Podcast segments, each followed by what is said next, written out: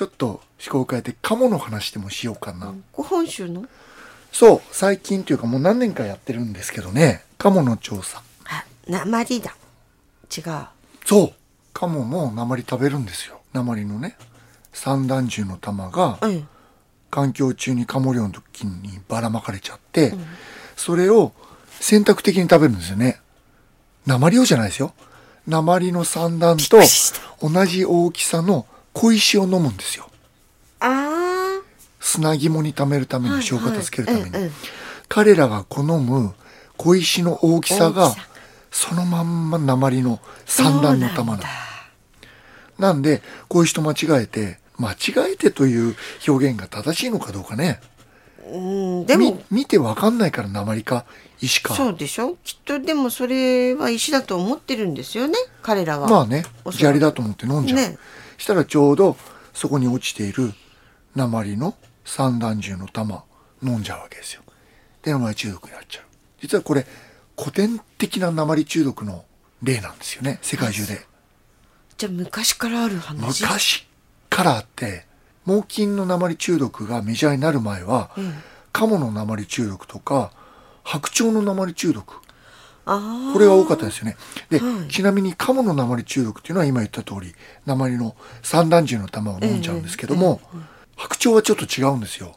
何？白鳥は釣りの重りが多いんですよね。マコモとかアマモっていう水草に絡んだ釣りの重りと仕掛けそれを丸ごと飲んじゃう。水草を食べるでしょ？その時に絡まってるやつを一緒に食べちゃうんですよ。そうそうすると釣り針から釣り重りから釣り糸から全部意識。これが白鳥で多いんですよね。そうなんですか。そう。で僕は今やってる調査っていうのはカモがどのぐらい鉛に汚染されてるかっていううんうん。調査。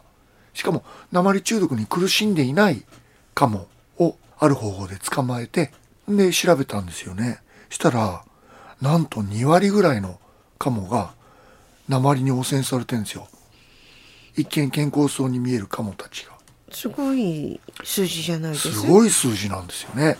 で、カモっていうのはシベリアの方から渡ってくるわけなんですよね。え沼から沼をこう各駅停車しながら。ええで、僕らが捕まえてるところっていうのは打ってないところなんです。それでもそんなに高い。で、実はちょっとまあその話じゃなくて、ええどうやってそのカモを捕まえてるかって話。え カモってイメージつきます？どうやって捕まえるか。網。カモってね、意外に難しいんですよ捕まえるの。他は簡単なの？他は例えば霞網使って学術学術研究ではね。でも霞網でカモ捕まえるっていうのもそんな簡単じゃないんですよ。捕まえられますよ。でもなかなか難しいんですよ。でカモっていうのは普通は無双網っていうので捕まえるんですどんな網なんですか？餌付けといて簡単に言うとねバレーボールのネットあるじゃないですか。はい。あれをギュッと引くとパタンと倒れる。っていうので捕まえるっていうのもあるんですけども、まあたかが知れてるんですよね。うん。で実は僕が今ご協力いただいているところっていうのは宮内庁のとある施設がありまして、ええ。それが日本の古来からの伝統療法の保存ということで鴨漁をやってるんですよ。鴨場っていうんですよ。鴨場。宮内庁鴨場。今の天皇陛下がおデートをされてですね雅子さまとデートをされたっていうあ鴨場ってその時にメジャーになった。もう随分前ですけど。まあもちろん宮内庁の施設から一般には絶対に入れない場所。そうですね。えそれを、まあ、環境省の調査なんで、きちっとあの文章を書いて特別にあの入れていただいてご協力をいただいてるんですけれども特別な方法日本古来の方法を取ってるんですね。